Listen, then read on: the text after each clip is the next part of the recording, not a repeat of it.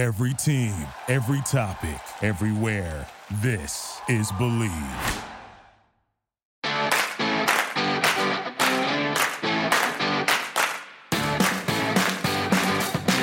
Hello, this is the Relunchables podcast. I'm Jordan Holzer, and each episode we'll be breaking down another 90s, early 2000s kids movie.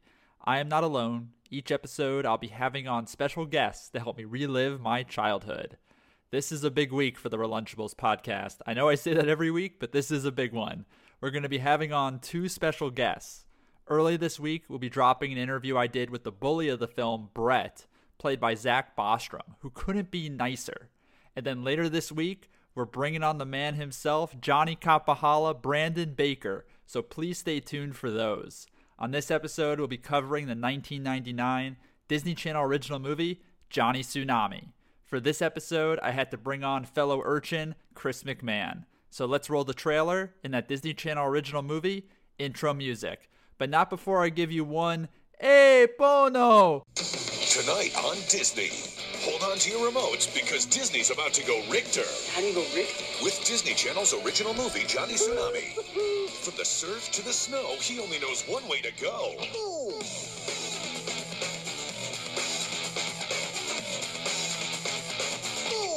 ready to go Richter? No possible way! Catch Disney Channel's original movie, Johnny Tsunami. Tonight at 8, 7 Central, followed by Genius. Disney Channel movie.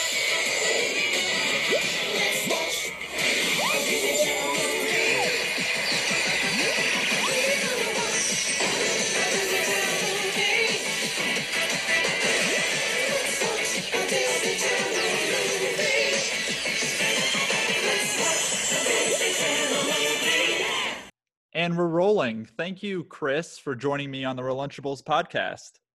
Thank you for having me. It's an honor. For my listeners who don't know, I bring on a new guest each episode to recap their choice of Disney Channel original movies. And I'm curious, why did you choose Johnny Tsunami? So, Johnny Tsunami is the first Disney Channel movie I've ever seen. Uh, growing up, did not have the Disney Channel, um, was extremely loyal to Nickelodeon. But one day, a long family road trip in the car, and uh, we had one of those old school minivans that had a VHS player. So someone illegally copied the uh, a version of Johnny Tsunami for us and put plopped it in, and the rest is history, I guess. So, um, Uh, did you identify with surfer or snowboarding culture at all? A- absolutely not. Um, I, it's just, you know, even even watching it now over again. I at first I said, "Oh, what did I get myself into?" But five minutes into the movie, I was like, you know what? This isn't. This is actually pretty good. It's a good movie. It's the the story is a bit cliche, but it, it really it really pulls you in, and it's uh, it's 82 minutes long. I mean, everyone has 82 minutes. It's uh, it's really at that sweet spot. So um, yeah. I, I look back and say I, I get why I like this back when I was 12 or however old I was when I first saw it. So Sure. And I'm going to give you a little bit of trivia right off the bat and ask you how many of the Hawaiian Islands can you name off the top of your head? um, okay, so probably just two. Uh, Hawaii, Oahu. Oh, and I just because I just literally watched the movie before this. Uh, Kauai was one of them, Yep. And maybe Lanai or something along those lines. Honestly, it's it's pretty good. You know, you got Kawhi, like Kawhi Leonard there. Uh, we got Yeah. Maui. Maui's another big one. Oh, how did I forget Maui? Okay, I should have gotten that. uh, Malachi, uh, Lanai. I don't even know if I'm pronouncing these correctly. Uh, Liahu. I don't even know. Kawalu. I, honestly, I'm butchering the pronunciations. I apologize to all the Hawaiian audience that were, uh, you know, that's listening to this podcast right now. Uh, but let's get right into the movie. As you mentioned, the runtime it goes by so fast. It's an hour and 28 minutes. It's directed by Steve Boyum and written by Ann Knapp and Douglas Sloan. It has a 6.3 out of 10 on IMDb and a 62% from the audience on Rotten Tomatoes. This is the second highest ratings we've seen after Brink, of course. And again, no reviews from the critics. It was released on Friday, July 24th, 1999. It came right after the 13th year in Smart House, so it was a really nice run there in 99. And I want to introduce our new category, which is the random internet review of the week. and this is from the username Johnny T on Rotten Tomatoes. Maybe this was Johnny Tsunami chiming in, but I really hope it wasn't because this is a this is a really tough review of the movie. And uh, tell me if you could relate to this review, Chris. Uh, it says Johnny Tsunami, if that's what his real name is, is a terrible homosexual female who disgraces snowboarding as we know it. I used to like snowboarding until I watched Johnny Tsunami. This movie has destroyed my life. Ever since I was a boy, I loved to snowboard, but now I am a girl and I dis- and I despise it because of this god awful film. This movie destroyed my family. My dad won't even look my mom in the eyes anymore. I have no idea why you monsters gave this film a 62%. I want to die every day. Oh boy, that's uh, that that's a lot to take in there. I don't know. I, I don't know how much I can relate to that. But, uh, I will say, if they watched the movie for probably the first five minutes, they would know his name is actually Johnny Kapahala, and Johnny Tsunami is the grandfather. Yep. Uh, so I, I don't know how much we can trust this uh, this review. I hope Johnny T is seeking help, to be honest. Um, Yeah, or at least get- found a better hobby, one or the other. You know, I hate to see these Disney Channel original movies destroying people's families. You know, that really wasn't the intention of these films. Uh, so let's get right into the categories. And how would you describe the plot of Johnny Tsunami in under a minute? All right, so you you have uh, you have a, a preteen growing up in Hawaii. He has an amazing life. Uh, he really idolizes his grandfather, who's a professional surfer.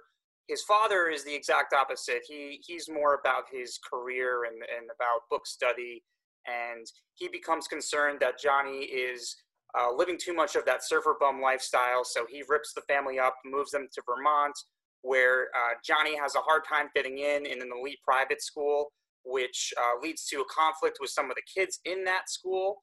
Uh, Johnny eventually learns to snowboard uh, and has a competition with another another student at the school who is a skier, and uh, it sort of culminates to this point where uh, Johnny needs to face his bullies in life, and his father needs to to face the fact that he can't control what his son um, wants to do with his life, and and uh, can't, uh, I guess, uh, he, he can't mold his son to be him, uh, essentially.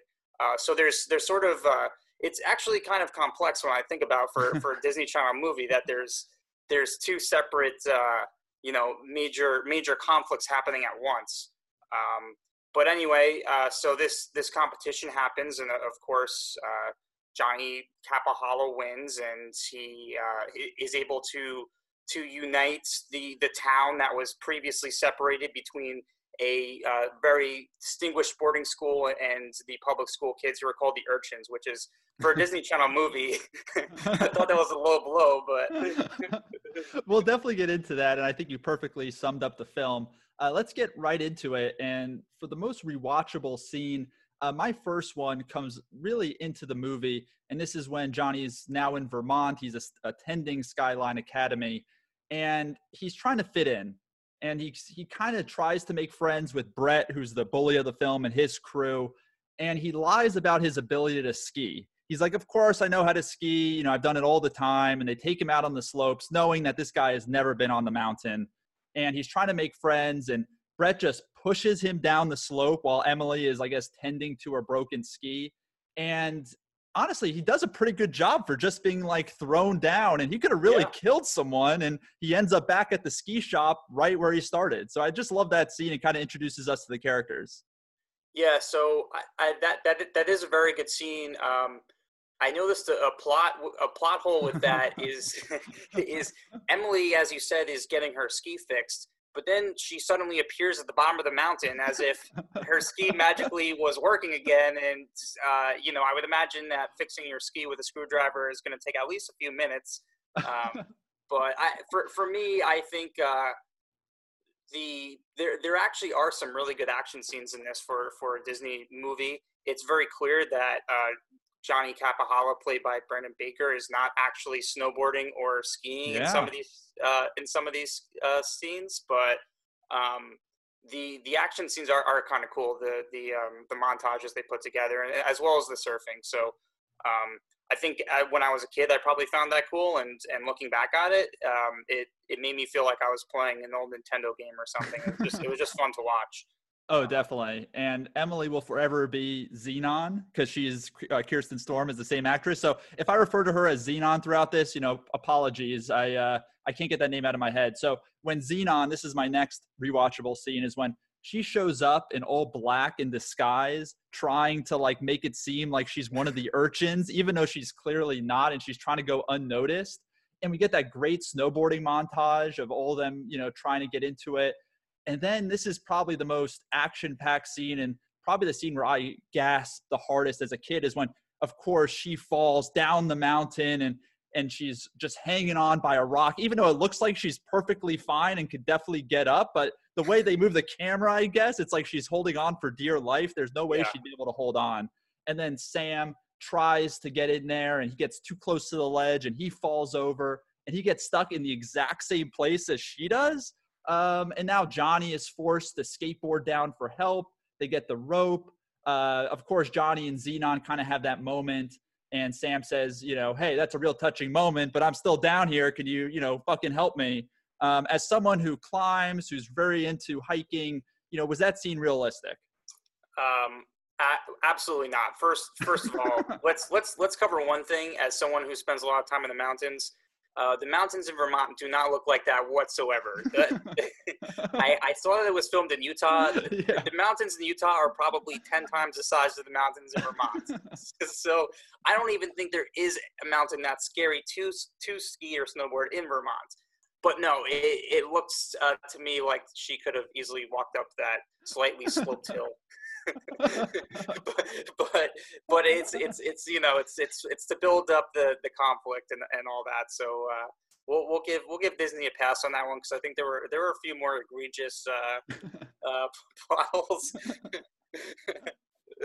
Uh, my next one is when Johnny finally gets ingrained into the urchins and Sam gives him that iconic beanie. I know growing up, I wanted that beanie that actually just looks like a sea urchin and has all the things coming out of the hat.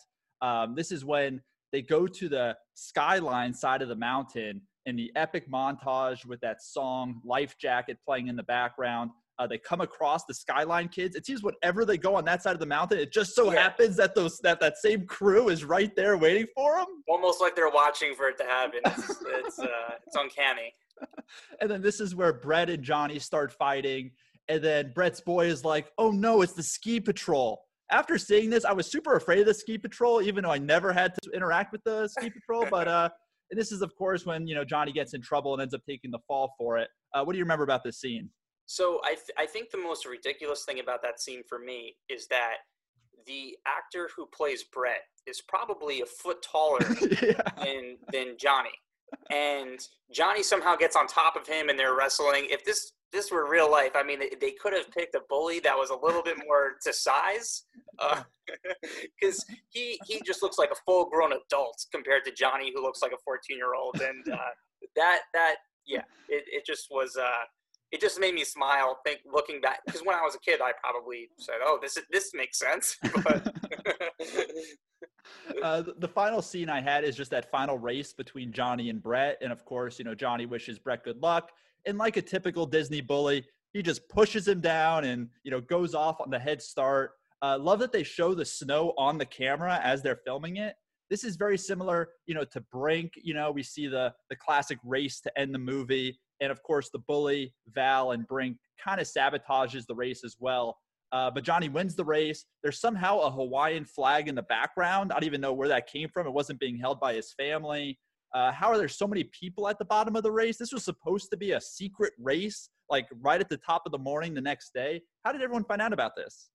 I, I don't know that that's a good question and uh, you know uh, Sam's dad is in the military he's supposed to go to Iceland and he called up the military and said oh by the way there's this really important race happening between two 14 year olds so I'm gonna be late to my military assignment in Iceland I mean that that is just uh, and you know J- Johnny's father having having a, a change in heart and, and realizing the error of his ways is nice, but it's just it's almost like uh, a light switch was flipped, and it just seems a little bit too.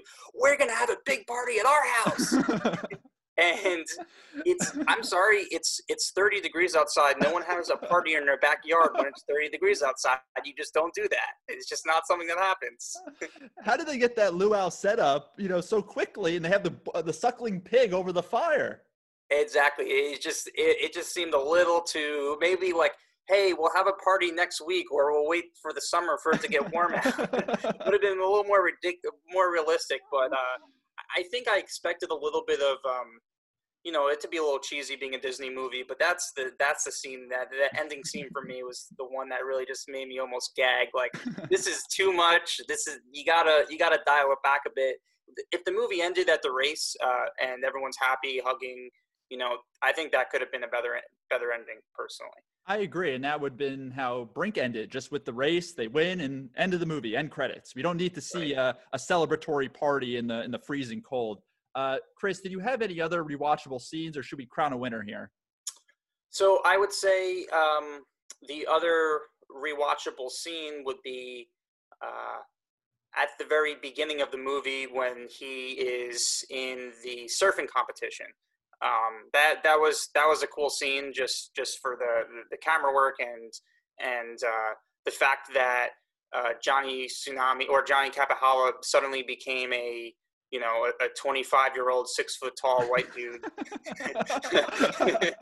Um, so but if you're if you're willing to uh to, to look over that it was it was a, a really cool scene and uh it, it is one thing I, I will give the the writers credit for is that they they really did set up everything nicely and i think that that scene uh sort of foreshadowed the the the scene that you discussed just now uh the the final race that you know uh, Johnny Kapahala at the at the very last minute, he's going to get the job done. He he's an incredible athlete, especially uh, when a board is under his feet. Yeah. He picks up snowboarding super quickly, maybe too quickly. Uh, so yeah, I'm gonna go with the final race as the most rewatchable scene. Let's get into what has aged the best and what holds up today. I want to start with just Hawaii. Hawaii always looks great. It always works in any movie. Like I love the surfing scenes. I love just it looks like Johnny just lives. His house is right on the ocean there in the North Shore. Yeah. It's just beautiful. I don't know what his, you know, grandpa does for a living. I don't know how much he makes on the surfing competitions, but uh, you know, just beautiful scenes of Hawaii. Yeah, I was actually commenting that rewatching the movie, there was only one scene that made me say, okay, this clearly took place in 1999. Other than that, even the cars they drive don't look too much different from today. Yeah. Uh, there's there really isn't too much technology being used, so it, it really isn't time stamped at all. So um, the, the story obviously is, classic, and uh, you know, the, I, I think anyone, any kid today could pick this up and watch it and, and not say, "Oh, I can't relate to this." I, I think um, I, I think it will, it will carry on because they did a good job of of keeping up with the times. So. I think that's why this and Brink are considered the top two Disney Channel original movies, just because they hold up.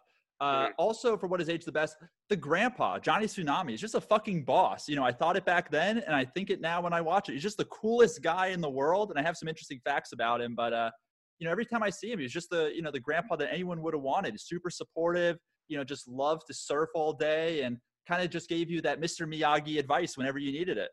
Yeah, I, I would say I would agree. His character was definitely uh, flawless, and uh, definitely looked up to him as a kid. And now, even so, to your point, it's like, yeah, this this guy would be awesome to be friends with. what about lying to fit in? You know, we talked about, you know, Johnny pretending to know how to ski. I could speak, you know, moving across the country multiple times as a kid. You know what? It comes, you know, you kind of do whatever it takes to fit in. So, you know, if you have to lie and say, "Yeah, I do cocaine," you know, if I can make, you know, if I can make a friend, of course, I'll say it. You know, anything I could do to, you know, make some friends uh, really stood out to me. Uh, the Hawaiian shirts, I think we're way ahead of its time. I don't know if, you know, um, what's the brand? Tommy Yeah. Bahama. Um, I don't know if this was right at the time of Tommy Bahama was taken off, but I think those shirts have come back into style now in 2020, and everyone's rocking them. Yeah, no, I, I think that uh, really looking at the style in this movie, it's not too much different. They they chose.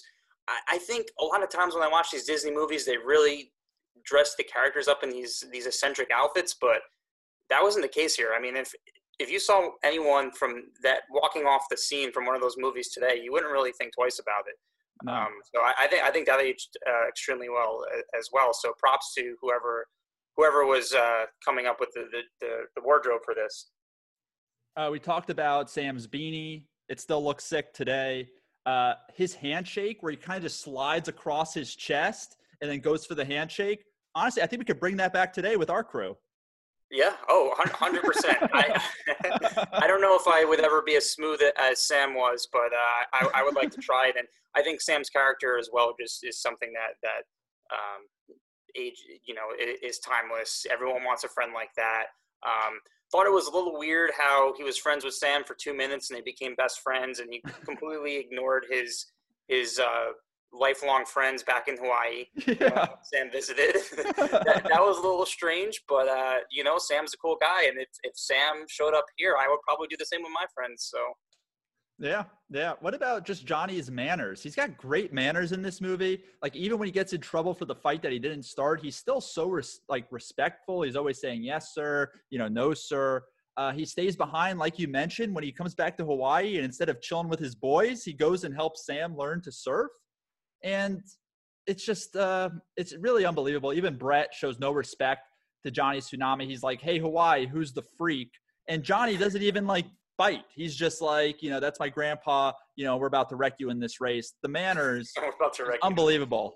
Yeah, I think uh, it really that's really when you remember, oh, this is a Disney Channel movie. They're really trying to bring home those family values, and Johnny obviously exemplifies that to the T. Um, and and yeah, he he's he overall is a very like likable character and a, a great kid.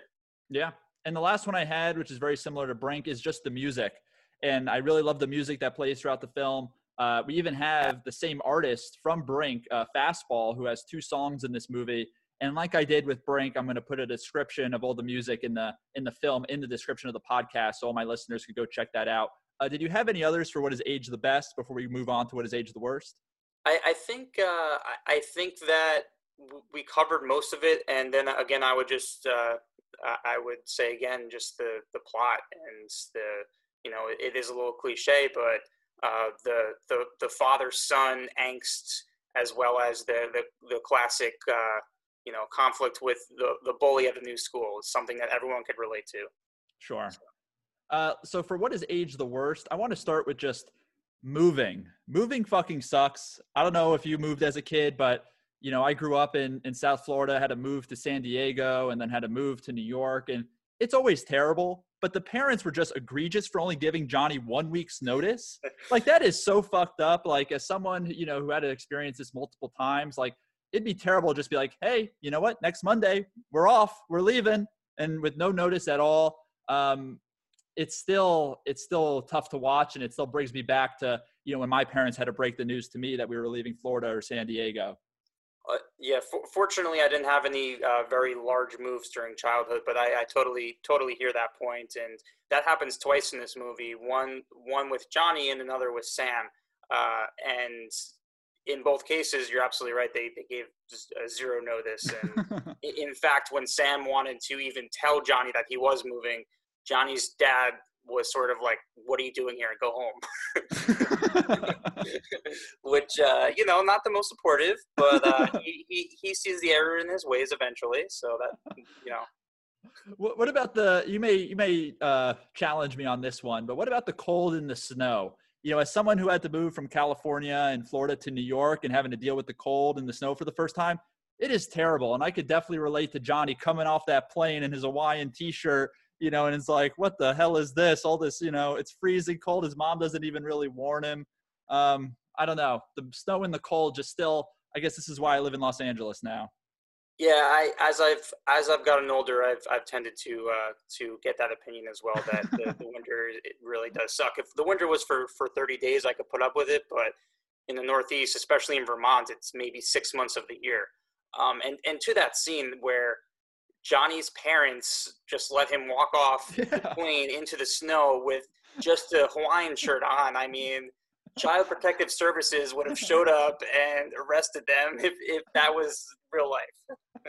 But it made for a great shot in the movie, you know? oh for sure. Especially because they the, the way they did it with the camera work where they're in hawaii one second the next it's snowing in vermont. I mean that that's classic And you just see like everyone coming off the plane in like these heavy jackets, and then Johnny Tsunami stands out in this bright red Hawaiian shirt. Uh, what about going to the same school as your parent? you know, fortunately, none of my parents ever taught at the same school that I went to. My parents weren't teachers, but both Johnny and Emily, Emily's dad, the headmaster, of course, and Johnny's dad, who's works in computers. I don't really understand what he does, to be honest, but I I never had to experience that, but I can imagine it must suck. Yeah, I uh, uh, likewise. I've never experienced it, but just even having my parents pick me up from school when I was in middle school was a big deal. So we're having to be in the same building as them. Uh, definitely, I, I agree. Did not age well. also I had was just you know that first day at a new school, which you know even if you're just going from you know fifth grade to middle school or middle school to high school, some people experience this is just sitting alone in the cafeteria, which is an experience that nobody wants at that young age. And I remember clearly moving from Florida to San Diego and first day of sixth grade, I just I didn't know anyone. You know, I was just sitting by myself, and it kind of took me back there. Um, what about the school uniforms? You know, we never had school uniforms growing up. I always went to public school. But are you a fan of school uniforms? Uh, I, I, would I would say no. Uh, definitely did not have to experience that growing up, fortunately. But uh, the idea of having to wear dress clothes now is difficult for me to go to work. So I'm very fortunate I didn't have to do that as a kid. And and I'll, I'll disagree with you on the the uh, having to sit alone on your first day. And I, I see what you're saying in terms of the fact that it it gives you that that terrible gut feeling, but at the same time, that's so. I think everyone has experienced that, and everyone could relate to that so well. That that heart sinking feeling of, well, I have my tray. Where where the hell do I sit? Even when I joined my new company, you know, and I'm I'm a full grown adult, I still had that feeling in the cafeteria, You're like, oh shit, where am I gonna sit? so I, uh, yeah, that scene is. Uh, ev- everyone could relate to that at some point in their life. Sure. Uh, what about the Skyline kids? You know, snitching on the fight to get Johnny in trouble. Don't they know that snitches get stitches? yeah, that yeah, that was a little bit. Uh, oh, I'm I'm totally going to believe all these kids who are Yeah. troublemakers and bullies over this other kid who is a minority in my school and just got here. He clearly is making trouble. I mean, that, yeah, that was a little. what about leaving a note? I think we all had that, you know, fantasy maybe as a kid when you got into an argument with your parents or your siblings. It's just like, I'm running away and I'm going to leave a note and they could find me if they want. Uh, I just love how, you know, Johnny just leaves it on his computer. Like his parents are just going to check and see, oh, he has an open email up. Let's see what it says. You know, and of course, Sam actually hand wrote a letter, I guess. But, uh, you know, leaving a note, I don't think people do that anymore. No, definitely, definitely not. I think a text would suffice, Yeah. and uh, you know, uh, parents would track their their kids on their GPS now as well. So running Oh, yeah. away would be much harder. the last one I had is just Brett's attitude. You know, it's just I have one quote where he says, you know, this side of the mountain is for skiers only. You know, the sport with two boards, poles, and no tattoos. What is he trying to say here? Like, this is just, it, it's so messed up, you know, just his attitude towards everything. Like, I get there is a divide between skiers and snowboarders, but he doesn't have to make this like an economic thing or a racial thing. yeah, I, uh, I I would agree. And if anything, snowboarding is probably more popular than skiing, um, at, at least among um, teenagers who who are the Yeah. primary demographic, teenagers and kids. Um, so de- definitely did not age age well there. Did you have any more for what is age the worst? Uh, so uh, there were a few things that I, I, w- I was surprised to hear from a Disney movie. One of um, one of it one of the lines said by by Johnny, uh, Sam says, "Oh, you're you're the kid who bombed on the mountain the other day," and Johnny says, "Oh, more like Kamikaze did." um, so the the idea of of describing his run as a Japanese suicide bombing in World War II for a movie targeted to 12 year olds i thought was a little uh, you know that that would that would not fly today. Um, I, I thought i thought the line was clever. I was just surprised to see it in there. Probably didn't age the best.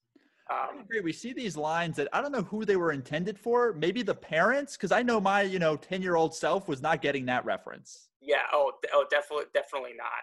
Um, and then the other thing is when uh, uh, when Johnny's dad pulls up the median salary for surfers in Hawaii, I mean, that that first of all, that went over every kid's head what they, what they were Yeah. discussing, and I actually looked at it. So the number was thirty four thousand. Thirty four thousand dollars in nineteen ninety nine. You can make a pretty good living off of that. You know, Yeah. it's, uh, today maybe not so much, but uh, that that was a little strange to me, and a, a little bit too much of a gut punch for uh, for a Disney Channel movie, in, in my opinion. we'll have to go on Glassdoor after this and type in, you know, pro surfer and see what the average salary is now. Right. See how they're doing. uh, let's move on to, you know, which actor or actress would you have thought would have made it big having watched the movie? And I think we have a few candidates here. We have Brandon Baker, who of course plays Johnny Kapahala, uh, Kirsten Storms, who plays Emily, Lee Thompson Young, who plays Sam, and Zach Bostrom, who plays Brett, who's actually going to be on the podcast later this week. So, out Oh, of wow. these four actors, you know, who would you have thought after watching this would have had a long acting career? So uh, definitely Lee Thompson Young. Uh, unfortunately, he uh, is no longer with us, but he was an incredible actor. I mean, his he he nailed every line, and and he really his his role was to be the friend everyone wants, and I would want to be his friend if he were here right now. So um, I, I I would say he, he definitely nailed it. Uh, Kirsten Storms as well. I, I thought she did a really good job, and I, I checked out her IMDb page, and she's consistently, uh, you know, she's had she's had a good career. Um, uh, Brandon Baker, I can't really say that uh, that I, I was too surprised that his his career sort of fizzled out. I, I thought a lot of his delivery was was flat. Um, he, I, I think he he was the he, he didn't do a terrible job. I don't want to throw him under the bus, but compared to the, the job that Lee Thompson Young did, that that Kirsten Storms did, um, as as for Zach, he he did character. It was hard because his character was. I mean, what was his character, right? Just yeah. just a bully who is incredibly vapid and, and has no actual substance. So, uh, what he had to work with, I think he did a good job. But uh, you know, there there wasn't much there for him. So. Yeah, Zach who had a very one-sided character. You never got to see any type of lighter side to him. Um, I would give it to Lee Thompson Young. I think you're absolutely right. I think he kind of stole the movie. Every time he's in it, it's just his charisma kind of jumps off the screen, and we definitely lost him too soon. Uh, let's move on to you know what was the most Disney moment. You know these Disney movies were always trying to kind of feed you your vegetables as they were entertaining you. Uh, what were we supposed to learn from Johnny Tsunami? So I think uh, I, I think there were a lot of those those uh, Disney moments, but the one that stuck out to me probably was the the moment between uh, Johnny's grandfather and Johnny's dad, where they sort of settle their beef. Because typically in a, in a Disney movie, it's it's the parents telling the kid, "Hey, here's what you don't understand about the world and uh, why why you're wrong." But to, as a kid, to see hey, you know, your parents might be wrong sometime too, and, and your grandparents still need to parent your parents. Um, so I, I think think that and the, the lesson of look, you can you can want your kid to do, uh, you know, to be to be the best coder or um, you know career driven person there is, but at the end of the day, if if they're if that's not who they are as a person, then it's not going to happen. So that's I think that's just a, a timeless lesson. Um, and then of course just confronting your problems right? So johnny uh, midway through the movie decides to to run away from vermont as, as you mentioned and go back to hawaii. And he slowly realizes you know I, I need to i need to face my fears and confront my problems instead of running from them. So i think that's something that uh, disney always tries to to remind kids as well I think that was spot on. And I hope parents were watching this movie with their kids so they could see that speech because that really wasn't for the kids watching. That was more for the adults saying, you know, let the kids be who they are and, you know, whatever they're passionate about, let that come out naturally. Yeah, exactly. And um, you know, uh, props to the. Uh, I, I, I unfortunately can't pronounce his name, but props to Johnny Tsunami, the uh, or Johnny's Johnny Kapahala's grandfather, Johnny Tsunami. Yeah. Uh, incredible, incredible job. I want to talk about just one brief moment here, and that's when you touched on when Johnny, of course, goes back to Hawaii, and you know his grandpa says, "I'll send them back when they're ready," and and Johnny's and he pretty much tells Johnny, you know, you could stay here as long as you want. You know, we're not. I'm not sending you back. But he says he wished he could have gone in his place to Vermont, and I love that part because Johnny knows he could surf anytime, but now he has the opportunity to experience something completely different, which may be difficult. And my dad used to tell me all the time growing up, you know, how many kids get to live in Florida and San Diego and New York. And I used to tell him right back just because I was being like a punk kid and being like, well, I don't want to say that. I just want to say I lived in one place my entire life. I don't want to have to say I lived in all these places. But I get what he was going for, and that's, you know, use this as an opportunity to, you know, kind of step outside your comfort zone, kind of take on a new challenge, meet new friends. And I really love that. The other thing I just wanted to touch on is just the difference between how they portray the divide between the urchins and the skies. And I'm going to give a very poor analogy here, but when I was moving to New York and my parents were deciding whether to move to Eastchester or to Scarsdale, and Scarsdale, you know, my friends know I'm Jewish, one of the few Jewish kids in Eastchester, so you see where we end up here. But uh, you know, my parents thought, okay, we need to be in Scarsdale. That's where all the Jewish kids are. It's a more, I guess, perceived as upper class, more white collar, as opposed to Eastchester, which is predominantly Italian, more blue collar. And I just have to say, I'm glad I I think I was the original urchin because I'm glad I got to grow up in Eastchester and as opposed to the snobby kids in Scarsdale. It's funny. It's funny you use that analogy because that still happens to me every day. Uh, so, growing up in Eastchester, your license says Scarsdale on it, which gives you the right, or maybe not the right, but gives you the idea in your head at least that you could introduce yourself as someone who grows up in Scarsdale and people people know Scarsdale and what it is. Um, I working in finance, I come across Scarsdale people all the time, and uh, it's always that oh I'm I'm from the Scarsdale area, and then it's like oh but you're not actually from Scarsdale. Where like, are oh, you from? Scarsdale High School, right? Yeah. No, no, no. No, it's actually Eastchester. It's next door, and by by no means is Eastchester is uh, affluent as well, just not to the same, not nearly to the same level that Scarsdale is. Uh, but it, it's funny you say that because I still run into that all the time. so I I guess I will always be the urchin uh, to the to the skies that that are Scarsdale. Honestly, proud to be an urchin. We should rock those uh, urchin beanies someday, Chris. yeah, right. uh, let's I move on. actually Oh, go remember ahead. in uh, in uh, elementary school kids wearing those. So I, I think the movie made those popular. Huh. Yeah, I can't say when I was growing up in Florida, it would have been, you know, way too hot to wear one of those beanies. So I didn't Fair really have enough, that yeah. experience. uh, let's move on to the coolest parent award. And, you know, which parent would you have wanted growing up? And I think we can immediately cross off the dad, Pete, here. The guy is a fucking asshole. Uh, you know, the first time we see him, he's just working on the computer. He's just talking down to Johnny about surfing. And he says, You'll never be able to support a family. He calls his own dad a lunatic, which is something you should never say to someone about their grandfather. Uh, he won't even let Johnny call his grandparents. I won't even call my grandparents now. I don't need my parents to tell me not to. right? Um, yeah. You know, he tells him, you know, my dad is not a hero. He's a surf bum. Uh, it's it's really sad to see, but you know, I think we could immediately cross out Pete there, right? Oh, 100%. And that brings up one of the, the biggest plot holes in the movie. Johnny's dad hates his father so much, yet he names his only son after his father. Yeah. It, what? That I, I can't comp. I, I was trying to to rationalize that as I was watching the movie, and I just I just couldn't do it. I don't know. Doesn't make any sense.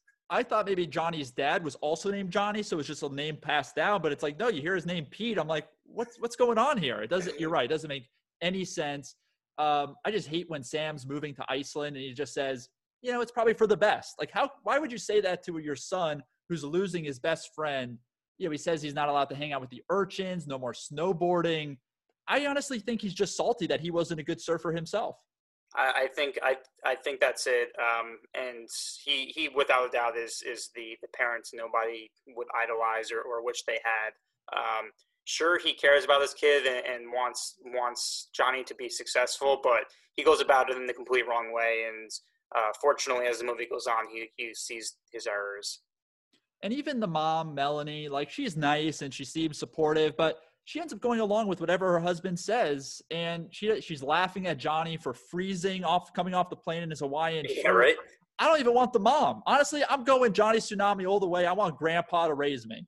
Hundred percent. And to Johnny's mom, I I think that the whole movie could have happened without her character. It's almost like she her existence added almost nothing to the movie. And no no offense to the actress, it's just that she wasn't important at all. It was a story between uh, Johnny, his dad, and his grandfather at, at the end of the day. And uh, yes, having having uh, Johnny Tsunami as your grandfather would have been the coolest thing in the world. So uh, I think I think I could relate to that.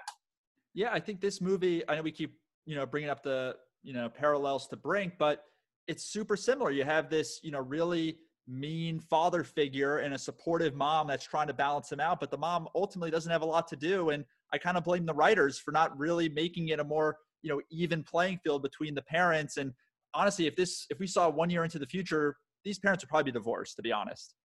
uh, I, I would agree, and I think that's a theme I've noticed in, in Disney movies is that um, there there typically isn't a, a very powerful mother figure, and I think that's because in, these Disney movies, if there was, a lot of the conflict would be, would just immediately be resolved if if that character existed, and even uh, you know Sam Sam didn't have a mom. And I, I don't know what that even added to the plot, but they felt like throwing that in. Just, hey, by the way, I don't have a mom. Yeah. I, I don't know. I don't know what that added, but it just seems that Disney always harps on that, like that that plot that oh, one of these characters doesn't have a mom for some reason. Yeah. I guess they just want to make you more sympathetic to the characters. I'm not sure. The one parent I also wanted to bring up is Sam's dad, who is also just incredible parent. Uh, you know, he's proud of his son for saving, you know, Emily, even though Johnny's parents don't seem to care. Uh, he offers, you know, to take Johnny to see a movie. He's a first sergeant in the Marine Corps. I would have loved to have Sam's dad. Yeah, yeah, he he definitely was a cool guy, and um, I, I think you really nailed it on the head when when you discussed the uh, um, his reaction to his son getting in trouble and saying, you know, I, I want to be mad at you for being in trouble, but honestly, you you acted so um, uh, so bravely and and so virtuously that I, I can't even be mad at you because that's exactly what I would want my son to do. Um, on top of obviously being a great guy to to Johnny, who needed all the help he can get. So uh, he also um, Johnny Tsunami takes the cake, but but Sam's dad would would also be uh, an amazing parent as well. Completely agree. Uh, let's move on to some of these nitpicks. You know, what didn't make sense?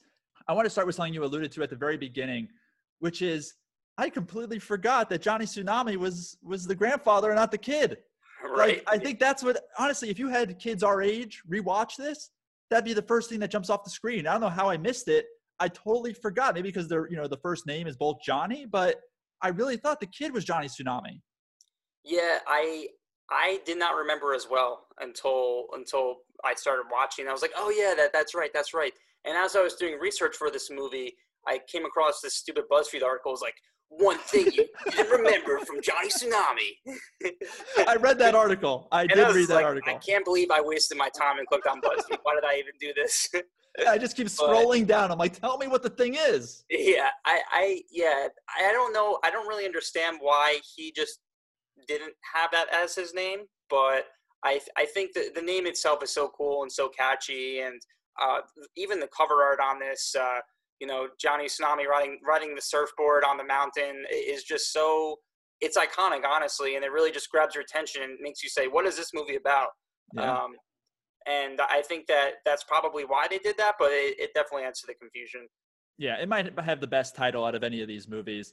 Uh, you touched on, you know, it's so blacked out in the beginning when Johnny's surfing. You can't even tell. It's definitely a stunt man. You know, this guy looks like he's six five and white. You can't even like. It's just a shadowy figure. You can totally tell it's a stunt double. They don't even try to make it seem real. Exactly. I, I wonder if uh, you know they they did try, and the, the guy was sick that day, so they had to get some other surf bum, and it's like, all right, well, you're you're white and six five, but you're gonna have to do.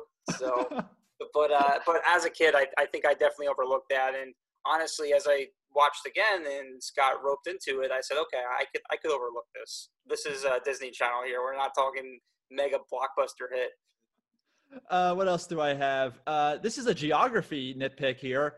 Uh, of the principal Hawaiian islands, Kauai is the furthest west. So when Johnny asks his father if they're moving east to Kauai, that's not geographically possible. So I wish they had that fact correct there.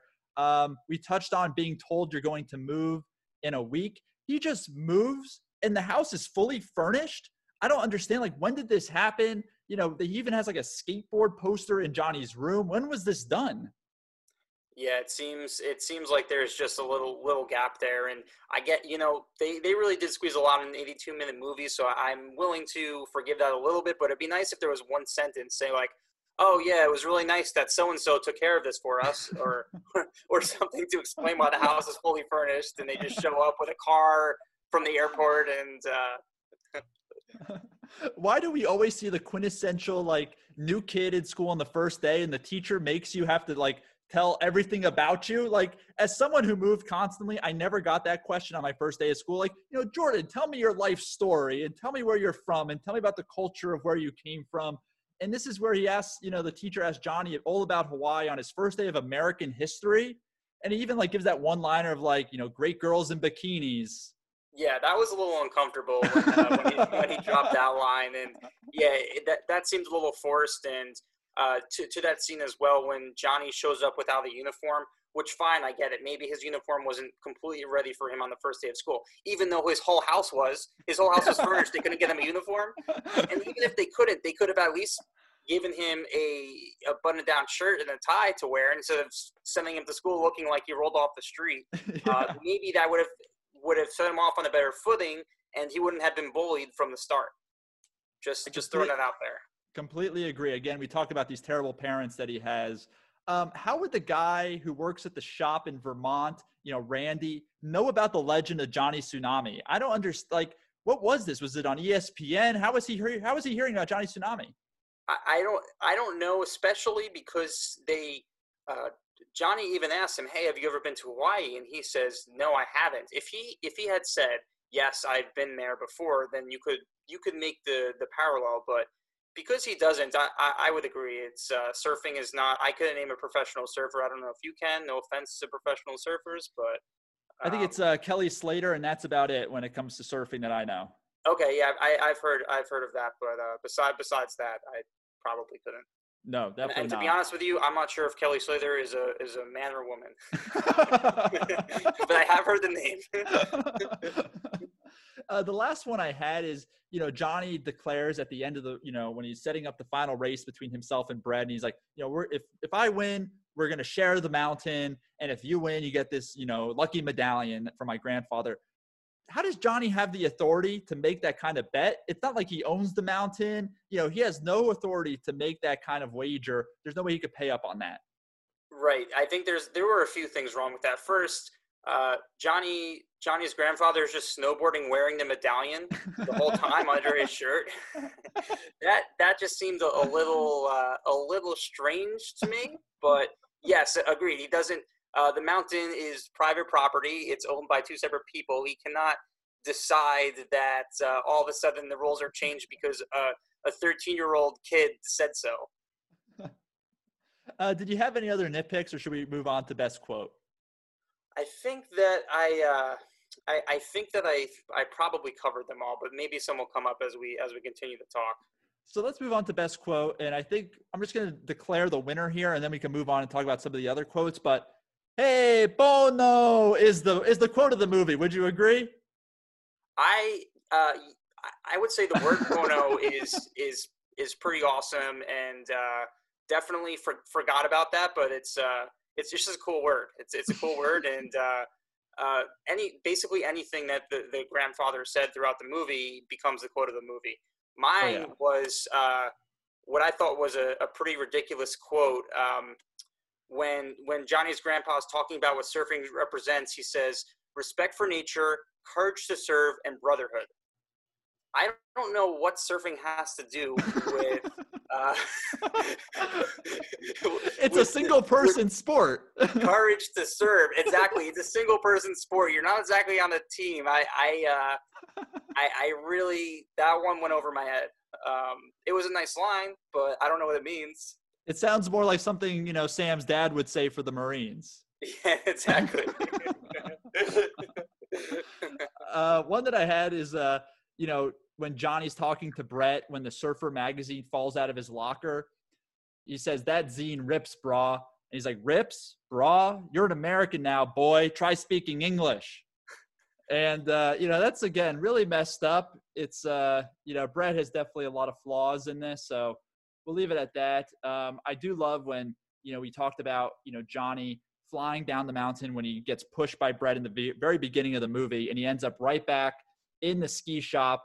And then Ronnie's like, returns are on the other side. Just a classic one liner, you know, some humor there. yeah, I, I actually have to say I enjoyed that line as well. It was it, it was silly and ridiculous, but at the same time, I was like, you know, I, I'm I'm I'm gonna appreciate what they did there. What about the urchin's motto, go big or go home? I don't think this is, I don't think they invented that motto, but I love hearing it in any movie. Yeah, yeah. I think uh, I think it really represents the urchins as a whole as this uh, this group that has nothing to lose, right? um, unlike the guys who are who are born with a silver spoon in their mouth, they go big or go home because what what do you have to lose? You're an urchin. So Would you say Um, you live by that motto, Chris? I I would say that I should live by that motto, but I definitely don't. uh, and this might be my second favorite one after Hey Pono, which is you know when Johnny, Sam, you know, and the grandfather get off the plane, and Peter tells his dad that he could have just put the boys on the plane, and then Grandpa says, "And miss the look on your face? No way." And it just you know anytime I could you know really stick it to you know Johnny's dad, I'm all for it. Oh yeah, yeah, and uh, you know most people will be happy to see their dads, and also will be happy that their 13-year-old son didn't have to fly across the country by themselves. Because uh, a flight from Hawaii to Vermont, I can only imagine how many uh, layovers that involves. Uh, let's move into some unanswerable questions. And I want to start with, you know, why didn't the grandpa just move back east with them to begin with? They just kind of left him in Hawaii. I guess, you know, that maybe that was his choice, but it seemed like it would make sense to bring him along. Yeah, I think uh, especially since they repaired the relationship at the end, it, it would make perfect sense that uh, that he was there. But uh, um, I, I don't know. Maybe he had some obligations back in Hawaii that we just don't know about.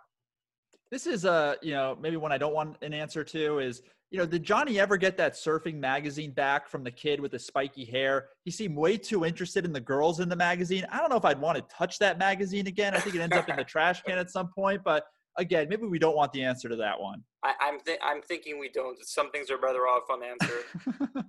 um, I don't know, just this Maple Valley versus Skyline dynamic, private versus public school. Do you see a big difference in private versus public schools? I think it, it's it's hard to say because um, where where we grew up, it's uh, the public schools are, are are very prestigious as well. So it's it's not on the same level, but I definitely uh, I definitely do see that in other locations where oh well I, I went to this school and and of course the the really elite boarding schools in the country, um, you know. You'll, you'll meet someone and you say, oh, where did you go to school? And if they answer with their boarding school first, then you know I don't want to be friends with this person. Get away from me. so I, I still think, uh, yeah, there there still is that divide. Are skis more expensive than snowboards? Because they try to make this economic thing, but I feel like they're got to be similarly priced. Yeah, I uh, I've I haven't been snowboarding in a long time. I, I go skiing every winter, but I, I have to imagine, you know, the lift ticket is is, is fixed. It's not like, oh, you have a snowboard, so um, yeah, I, I would say uh, if if anything, snowboarding might be more expensive because um, I, I would imagine they break more. But Yeah. I, I don't know. I'm not I'm not enough into that to have any opinion. You know, this whole concept of, you know, the mountain being split in half with skiers on one side and snowboarders on the other. Is this a metaphor for the economic wealth divide in this country? honestly it it uh i it probably it probably is and uh this the scene that that touches on that is is when johnny gets in trouble and is in the the principal's office and and is discussing why why johnny should spend his time with the skies instead of the urchins. And he says look i know it's not fair but this is the way it is. People who are skies um, have opportunities that the urchins could never have. Um, and I think there are a few of those metaphors in this movie that they they sort of subtly slip in, and uh, the, the mountain could definitely could definitely be one of them, uh, especially since the snowboarders uh, get the worst side of the mountain. Yeah. Oh, yeah. Uh, what about did Johnny's dad? I know they hint at this, but did he move them to Vermont to get Johnny away from his grandpa? He jokes about it, but I honestly think he maybe did. I it sounds it sounds like he did. First of all, he works on computers. He didn't go to Vermont of all places to, to, to work on computers. I think he may have been able to find a job somewhere else. Um, so I, I think I, I think he most likely did, or at least that was uh, part of his reasoning uh, at the very least. What do you think it was like for Johnny's dad, Pete, growing up living in the legend of a shadow like Johnny Tsunami?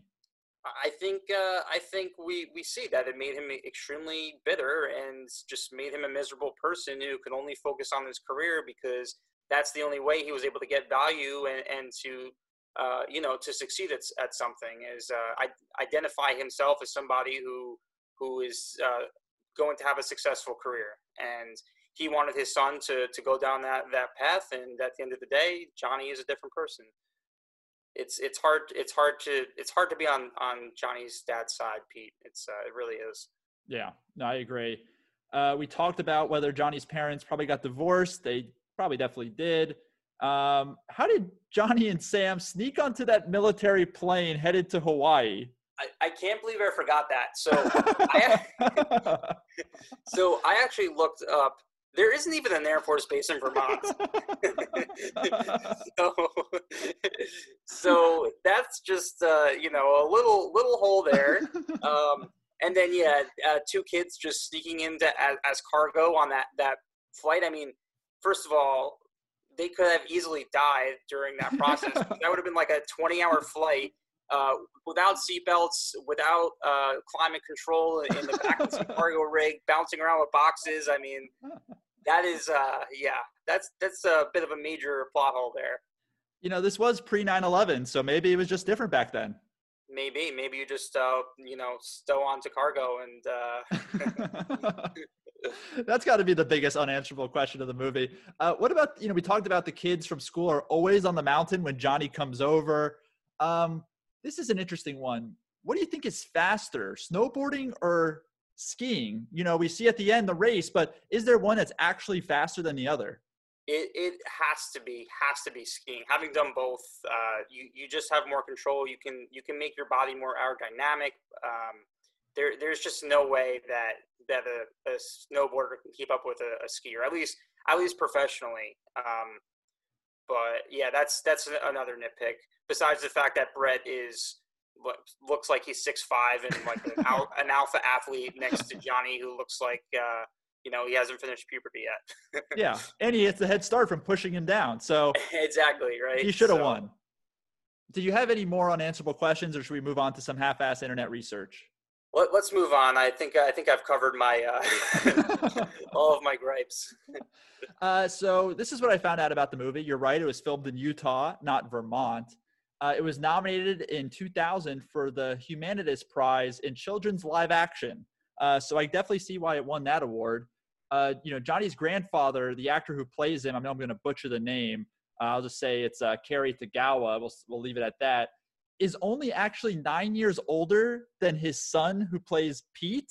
So I guess maybe that he had him when he was nine years old. That's why Johnny's grandpa looks so good. I guess. I, I guess so. Yeah, I actually was thinking that too. That I could tell they were trying to make him look older, but he didn't look that old. And the fact that he, uh, you know, they have him shirtless, uh, surfing in various scenes. It, it was very clear that he's not an old man. Yeah, I don't want to see you know the '70s or '80s movie with Johnny's grandpa just probably just you know doing a lot of doing a lot of cocaine, surfing, women everywhere, having kids at nine years old. So I'm glad we didn't get to see that movie. Uh, this is an interesting one. You know, if you watch Tiger King on the last episode, you know they added that one bonus episode Mhm. hosted by Joel McHale, where apparently uh, you know Kelci Saf Saffery, who of course is the uh, the man who gets his arm bitten off by one of the tigers. And when asked, you know, who would play him in the movie, he responded with Brandon Baker, the star of Johnny Tsunami. So honestly, I was looking at it, the resemblance is pretty uncanny. Yeah, I, uh, I, I guess that would make sense. It's just that Brandon Baker is not someone that I even think about before doing this. I mean, Yeah. I, I will say I looked up I looked at his Instagram um, just just as doing research for this, and I was shocked to see that some of our friends actually follow him. Yeah. Um, and to me, I, I enjoyed the movie, and that was it. I, I had no desire to, to be like, you know, I want I wonder what he's up to nowadays. It never never really. but you know what? That maybe this will be the the, the big break he needs. Uh, starring in know- the Tiger King movie. uh, I want to bring up a few things that Brandon Baker mentioned in an article he did uh, a few years ago with Vice. He said he scored the role after auditioning with a broken arm after a real life snowboarding injury. And, you know, he said that he had stunt doubles, you know, obviously fill in for him. And he said he's gotten a ton of DMs since Disney Plus being like, hey, dude, you're clearly not the white guy who's like 22 in the snowboarding scene. So, I'm glad he's. I'm glad he admitted that. Uh, he also mentioned that he totally had a crush on Kirsten Storms at the time, and he said, "I made a move. You know, we never dated, but we definitely like kissed or hooked up. Uh, we were 13 at the time, so dating was like, you know, mom, can you drop me off for an hour here or there? Um, so it's kind of nice to see in real life they actually had maybe a little bit of a relationship. And this is a little bit where it gets a little darker. Um, apparently, Brandon Baker became clinically depressed by his own admission at around 25 years old after graduating from UCSB. Uh, he went to therapy. He became a bartender. He worked in a wood shop. He traveled through Scandinavia. He went on yoga retreats. But now he seems pretty fine, and he's officiating weddings. So that if you need Brandon to officiate your next wedding, you could have uh, Johnny Kapahala. Yeah, I think uh, I, I read that same article, and uh, that he definitely has a, a, an incredible life story, and he's only, you know, in, in his uh, in his thirties. So Yeah. uh, pro- props to him. And um, about the the broken arm incident, uh, um, it almost makes me wonder if if the person running the auditions really believed in superstitions, and because he showed up with a broken arm from from uh, from snowboarding, said, "This is it. I don't care how good at, at acting he is." um, but yeah, it really um, about the depression thing. It really uh, begs the question. You know, um, Lee Thompson Young unfortunately committed suicide, and and Johnny talks about his own depression, um, and it, it makes you wonder. Sure, these kids are being financially rewarded uh, for for this movie, and growing up, any of us would want to be in their shoes, but was it actually worth it and uh, what are the long-term um, psychological implications of, of being famous uh, as a child A hundred percent. You know, we see this all the time with these young child actors who are burnt out by their twenties. And I don't Yeah. know how I would even handle the fame and the money and the, you know, the notoriety at that kind of age. We really can't, you can't put yourself in those shoes if you haven't experienced it firsthand. And even Kirsten Storms, you know, who played Zenon and Emily in this, you know, she had a DUI in her 20s. She's battled alcohol addiction. She's recently went through a divorce. Um, so it, it really affects them all. I'm always amazed when it's the, you know, anomaly of the person that seems fully, you know, self-sufficient. And, you know, we had Chez Starbuck on from the 13th year and, you know, he seems completely fine and he owns a ranch in Austin, Texas. And, you know, unfortunately those are the outliers rather than the norm. Right and i, I, I will uh, I'll, I'll give props to uh, to brandon because he obviously went through it and it seems like he came out the other side so Yeah. um, he, he battled it and it seems like he won and uh, you know i think he realized that that acting um, isn't really what makes him happy in life and uh, apparently officiating weddings is living out in boulder colorado so all all, all credit to him and uh, you know obviously uh, glad he pulled through that and is doing well now So let's move on to Apex Mountain. You know, when was this person at their at their peak? Was this when they had the most fame, notoriety? And let's start with, as you mentioned, Brandon Baker, who really did not act much after this. He, you know, he was in four episodes of Even Stevens. He was in the movie Punks. He essentially stopped acting in 2007. It's without a doubt Johnny Tsunami is his apex, absolutely he is johnny tsunami and he'll he'll he forever be that person. yes Kirsten Storms, who of course plays plays Emily. Uh, she was she played the voice of Bonnie in 40 episodes of Kim Possible. She was an episode of That's So Raven, but she's of course known for doing three Zenon movies. And I think to this day she must get hundred people that come up to her and say Zetus Lapidus. So you know what? I think Zenon it was definitely her apex. Ab- absolutely no no no doubt about that one either Yeah, so far it's been pretty easy. Let's move on to Lee Thompson Young, who we mentioned, unfortunately, uh, you know, passed away, who plays Sam. You know, he was in the movie Friday Night Lights. He was in 65 episodes of the famous Jet Jackson, which I think is where most people found him. He was in Jet Jackson, the movie. He had a main role in Rizzoli and Isles, which was on TNT. Uh, we mentioned he unfortunately committed suicide by gunshot at 29 years old. Um, I think it's a. I think I'd probably give it to you know the Jet Jackson TV show as his apex. What do you think? Yeah, I, I would agree. For me, it's going to be uh, my personal um, apex would be Johnny Tsunami, but yes, Jet, Jet Jackson makes more sense uh, for him. And then we got uh, you know Zach Bostrom, who of course plays the bully Brett. Uh, he was in an episode of Twilight Zone. He was in two episodes of It's Garry Shandling Show, Will and Grace, Jag. He's kind of been kind of all over playing guest spots, but I think this role as Brett is the most iconic to me. Yeah, it's it's hard. I think he's he's someone who has more of a plateau career rather than an apex. Yeah. Uh, but I, I would say for me, it definitely is this movie. Again, uh, I I did recognize his name in, in a bunch of other movies and TV shows, but yeah, for for me, I'll stick with Johnny Tsunami. And then, of course, we have the grandpa, Johnny Tsunami, Cary Tagawa, um, who I think most people, if you re- watched the Amazon show, The Man in the High Castle, recently, he has a main role in that. Uh, he was, of course, in the Mortal Kombat movie, Tekken, The Last Emperor. Um, but honestly, I got to give it to The Man in the High Castle. He was pretty much in every episode of that show. He played such a great role. I don't know if you're familiar with that show. Um, what do you think his apex is? Uh, absolutely, I would agree. Men in the High Castle, and I, I will say, looking at his IMDb, I was very impressed. I mean, he seems to be churning out Oh, yeah. multiple productions per year, and I believe he was also a producer on two as well. So, uh, really, really solid career for him. Um, and uh, his his role in Johnny Tsunami, of course, is iconic, but he just kept going Yeah. uh, since then. No, I'm definitely happy to hear that. And then let's move on to the director, Steve Boyum, who has directed several of these Disney Channel original movies, including Mom's Got a Date with a Vampire, Stepsister from Planet Weird, Motocrossed.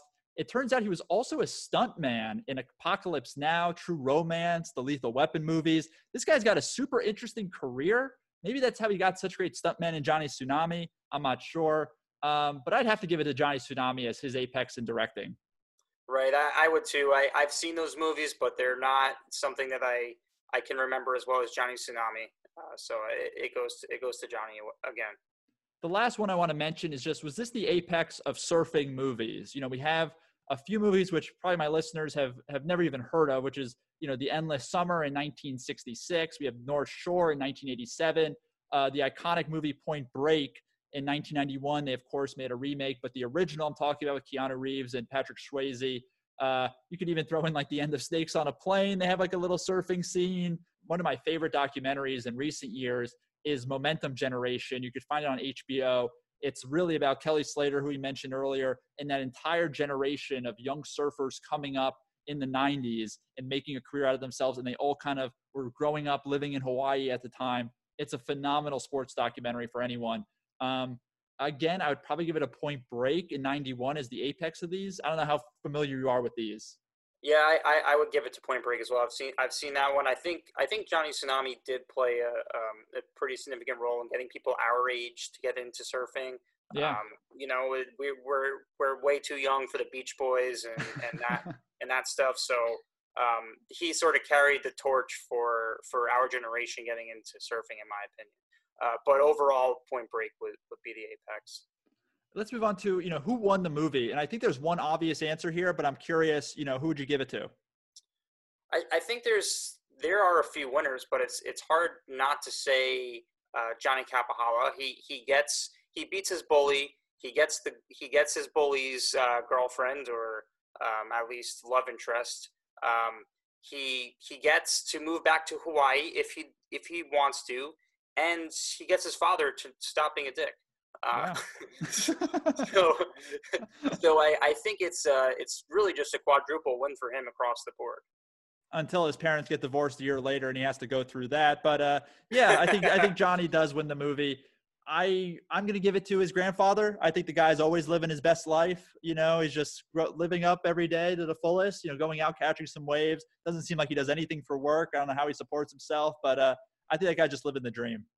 Yeah, I, I, I would agree. The one thing uh, I, I will say is he waited till his son was, I guess, forty to, to fix to fix a major character flaw uh, that that he has. I don't know why he waited that long.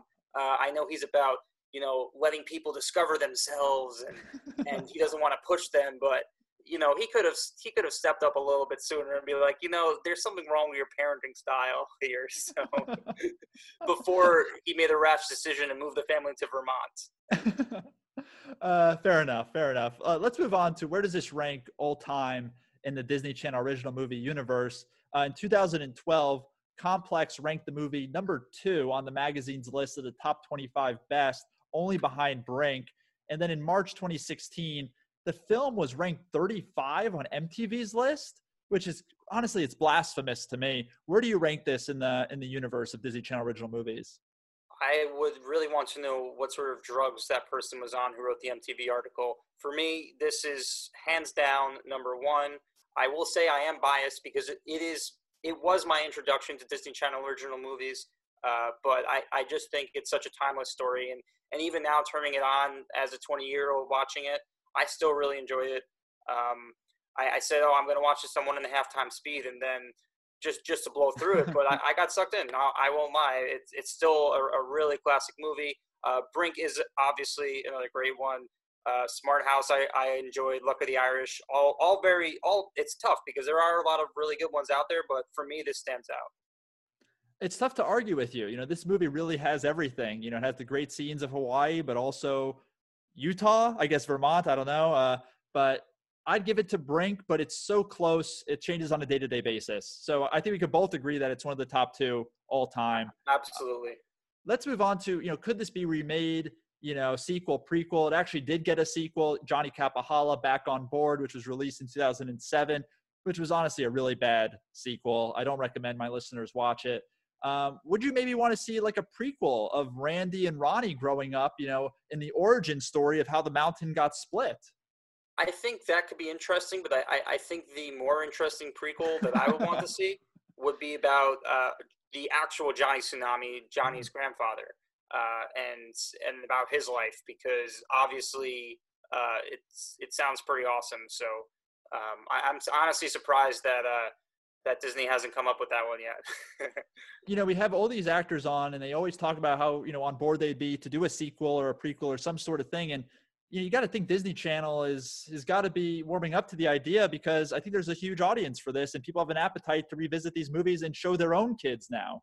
Oh, absolutely. Not to mention that uh, Disney is not in the best financial shape right now, so so they'll they'll take whatever dollars they can. I was joking with my friends that they were going to add Mickey Mouse to the MCU just just just for a few more dollars. So I honestly maybe we'll see a crossover episode with Johnny Tsunami and Brink meets Smart House meets Luck of the Irish. I don't know. It's uh, it's all possible when Disney owns the world. So. Uh, Chris, I ask all my guests who come on, you know, does this movie live up to how you remember it as a kid? I I, I would say absolutely. Uh, they're, they're, the the plot holes are more obvious, but the message is still spot on. The action scenes are still spot on, and just the overall watchability is excellent. I I sat here and was glued to the screen. Did not look at my phone until the movie was over. Uh, hard to say that nowadays, especially when I'm not the target audience for this. It's it's someone four times younger than me, and I still got sucked in. So, I think that was perfectly said. Urchins for life. You know, you always be Pono in my book, Chris. Thank you so much for coming on the Relunchables podcast. Thanks for having me. It was it was it was a blast and an honor. I would like to thank my guest, Chris McMahon, for coming on the podcast. You can subscribe to the Relunchables podcast on Apple Podcasts, Spotify, or wherever you get your podcasts, and please leave us a rating or review. Five stars only. Later this week, I'll be joined by one of the stars of the film, Zach Bostrom, who plays the role of Brett. So stay tuned.